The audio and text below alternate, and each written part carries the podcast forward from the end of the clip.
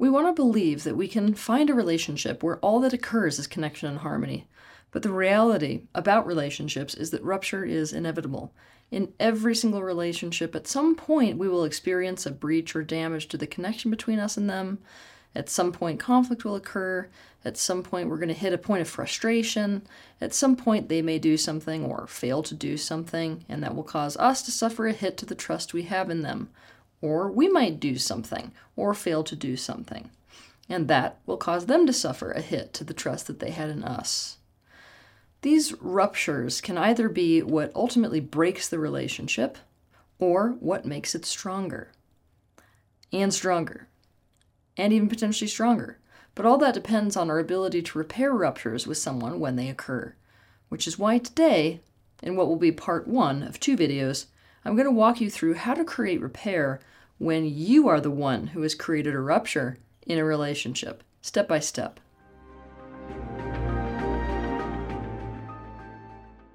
Before I walk you through these steps, it's very important to understand two things. The first is that even though ruptures are inevitable in relationships, we should be doing our very best in our relationships to prevent them. When we demonstrate the care enough for a relationship that we are active about preventing ruptures, we are building and building trust in relationship and are adding to the health of the relationship. Why do I say this? Because it's not fine to create ruptures. To give you an analogy, it's inevitable that a car will break down and have to go to the mechanic shop at some point, but knowing that should not make you go, oh well, since it's going to happen one day, I'm not going to prevent my car from breaking down. It's not as big a deal not to change the oil and to let the pressure run down in the tires and to not replace the brakes, etc.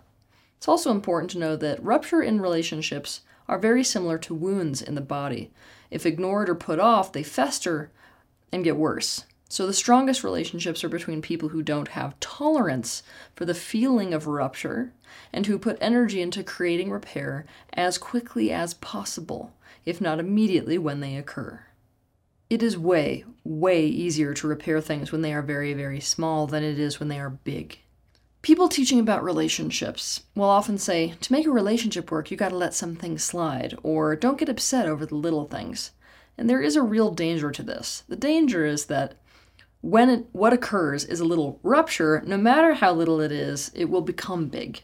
And by not bringing it up to repair, the opportunity to repair is missed. And believe me, it is complete hell when you or the other person realizes after a relationship is so damaged that it is fully broken that everything could have been avoided if all those months or all those years ago some initial rupture you or they didn't even realize happened or didn't bring up could have been repaired if it was brought up for repair.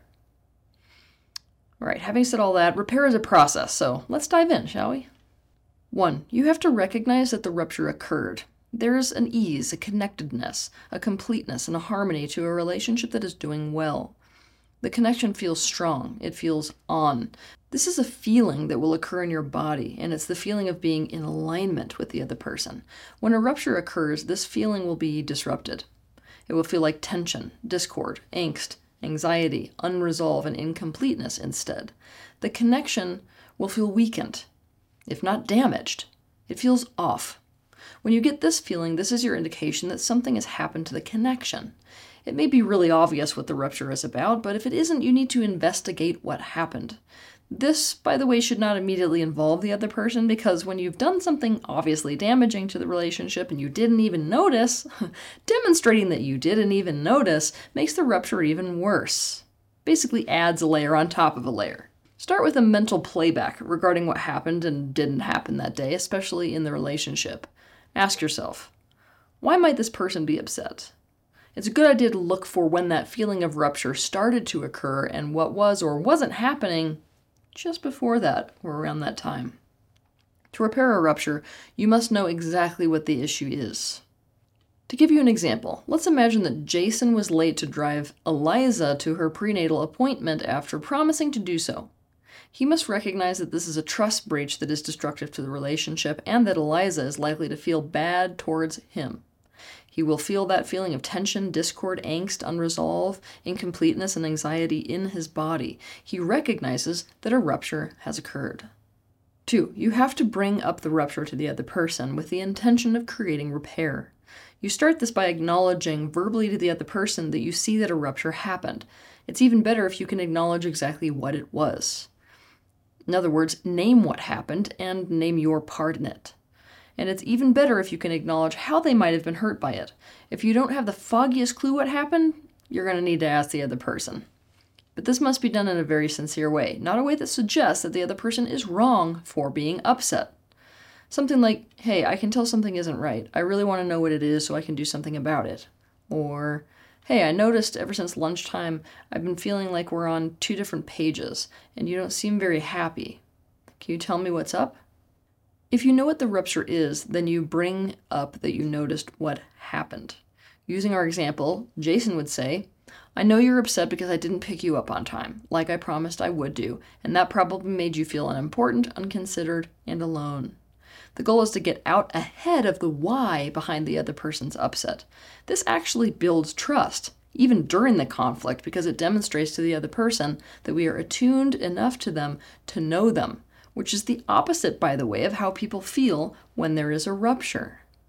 When a rupture occurs, people often feel like they aren't seen, they aren't heard, they aren't felt, they aren't understood, they're not cared about. They feel like if you did see, feel, hear, understand, and care about them, you wouldn't do what you did. After all, the underlying contract in any relationship, subconscious or not, is if you love me, you won't hurt me. So you must demonstrate that you do see, feel, hear, understand, or care about them. Or at the very least, put effort into doing so when a rupture arises and you don't understand why. It's important to know that when you've created a relationship rupture, it is your job to repair it. Three, invite the other person to speak to how they feel. See how it impacted them. For this step, instead of being defensive, since you acknowledge that you created a rupture, you're going to roll out the red carpet for them to express. Using our example, Jason might say to Eliza, Tell me more about how it made you feel that I was late picking you up and he would ask questions to understand it even deeper. But those questions are so that he can completely see, hear, feel, and understand her, so he can completely and sincerely and accurately assess the situation. Say, for example, that Eliza says, I feel like you don't give a damn about this family. He would notice her anger as a protector for her fear and ask a question like, What does that make you afraid of or afraid will happen? And don't ask these questions with a tone that suggests that they are wrong for feeling how they feel. When you have created a relationship rupture, you need to hold a very strong container for their feelings. 4. Demonstrate understanding for the way they feel with empathy. Emotions need to feel understood, and people need to feel that you are genuinely empathetic to them in order for them to trust you. This can take the form of validation, or sympathizing, or mirroring, or apologizing, or all of the above. For example, using our example, Jason might say, Liza, I see that you felt very alone today and you have every right to be upset. It's not acceptable for a man to make you feel uncared for. Or, I understand exactly why you felt afraid and not considered today. I don't want you to feel that way. This is not the time to give any excuse as to why you caused the rupture. 5. Explain yourself regarding what happened in a way that does not suggest that you should be or expect to be let off the hook. This is not the same as coming up with excuses. Why? An excuse is an attempt to lessen the blame, fault, or level of offense. It's a defense strategy. It's a self centered strategy. Why this is really bad is because you've hurt someone, but now you're the one acting like the victim. When you explain yourself, the intention of doing so must be to help the other person to not make it mean what they are making it mean. That is, of course, unless it does mean that. Using our example, and only after Jason has empathized with how Eliza feels, he might say, The reason I was late is that I popped into a phone shop and thought it would only take 20 minutes, but it ended up taking them nearly an hour. It's not because I don't care about you, and I will not leave you alone, even though today made you feel that way. Notice that Jason expects of himself to be there for Eliza to make the relationship strong. So he isn't putting the blame on the phone shop so as to take it off himself. He expects himself to not put Eliza in a position where she and their relationship is at the mercy of the phone shop. You might have to face some really painful things about yourself when you look at the real reason that you created a rupture in a relationship. It's essential to become aware of the real reason why you do the things that you do If you are unaware of the why, you might be able to repair a rupture in the moment, only to create that rupture again in the future. To learn more about this, watch my video titled The Secret to Self Awareness Becoming Aware of the Why. Also, people can feel when you are not being genuine. For example, if Jason's real reason that he was late is that he prioritizes the status of having the newest model of phone over making sure his relationship is strong and his wife feels cared about, Eliza will be able to feel that, and his explanation will be empty. And Jason will have to seriously consider what kind of a man he is, what kind of a man he wants to be, and what priorities he wants to align himself with. Because if he prioritizes status over the security of their relationship, having gotten into a relationship with Eliza, who prioritizes relationship security and expects him to do the same, this is a recipe for constant rupture in his relationship with Eliza. They would have to confront workability or potential incompatibility if this was indeed the case. 6. Based on what happened, you have to find a way forward by settling on a way to fix or mend the problem that presented itself in the relationship so that the ease, connectedness, completeness, harmony, and trust is restored in the relationship. This means you cannot do what caused the rupture again. You must prove that you won't. There is no try when it comes to repair. You either do it or you don't do it. Whatever you choose to do to make it good with a person, fix the problem, or reestablish trust, the goal is to demonstrate to the other person that you deserve their trust because you are unwilling to leave them in pain and are committed to them feeling good in the relationship with you. Some examples might be that you set a new expectation in the relationship that makes them feel good and hold yourself to it. It might look like cleaning up a mess you've made. It might look like making a new agreement with a person. Hmm. It might look like empowering the other person in some way. Using our example, Jason might say, I never want you to feel that way again, and while I may not be able to control every little thing that happens, I am never going to try to fit everything that I have to do into my schedule when I have something important to do with you.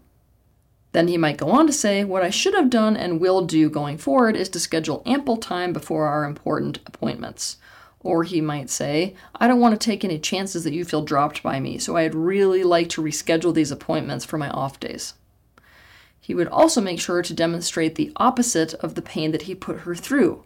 So he would step up regarding being extra present for her at the prenatal appointment and being attentive to considering her regarding what food she might like to eat that day or activity she might like to do with him.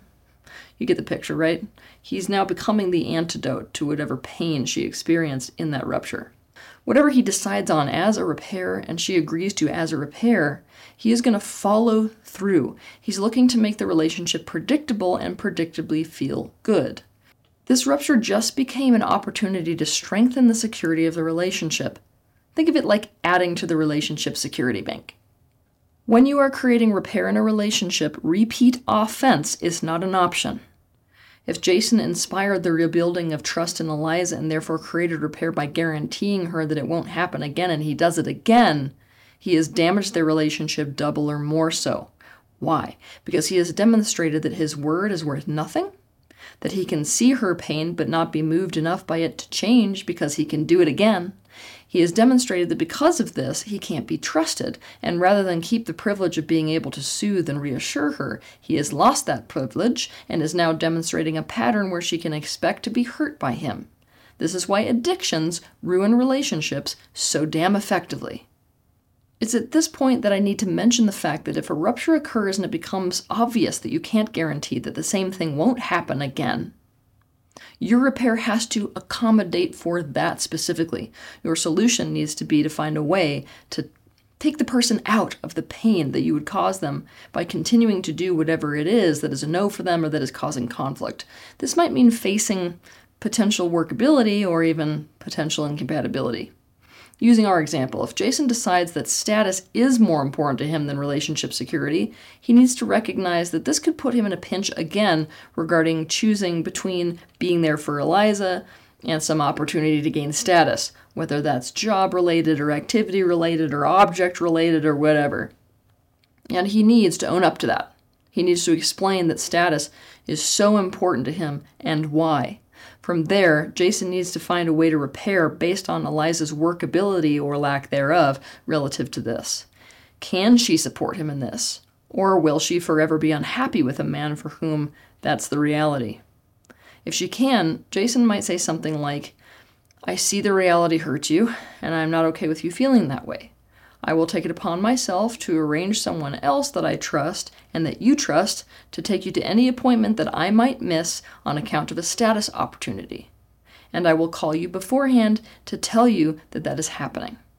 It would be super beneficial if he went on to say, It shouldn't be your job to make up for my absence on account of my priority. That's my job. And reassure her that relationship security is still important to him no matter how much he might care about status. However, if she can't, then they have the very tough job of confronting their incompatibility. To learn more about this, you can watch three of my videos. The first is Incompatibility, a Harsh Reality in Relationships. The second is The Most Important Element of Compatibility in a Relationship. And the third is The Difference Between Compromise and Workability in a Relationship. Rupture in a relationship is not pleasant to experience, but when you are committed to repair and begin to master the art of it, you will find that over time, you will no longer dread relationship conflict because it's an opportunity to grow the bond and the security and the trust between you. Join me next week for part two of this video series, where I will explain how to repair a conflict when someone else has created a rupture with you. Have a good week.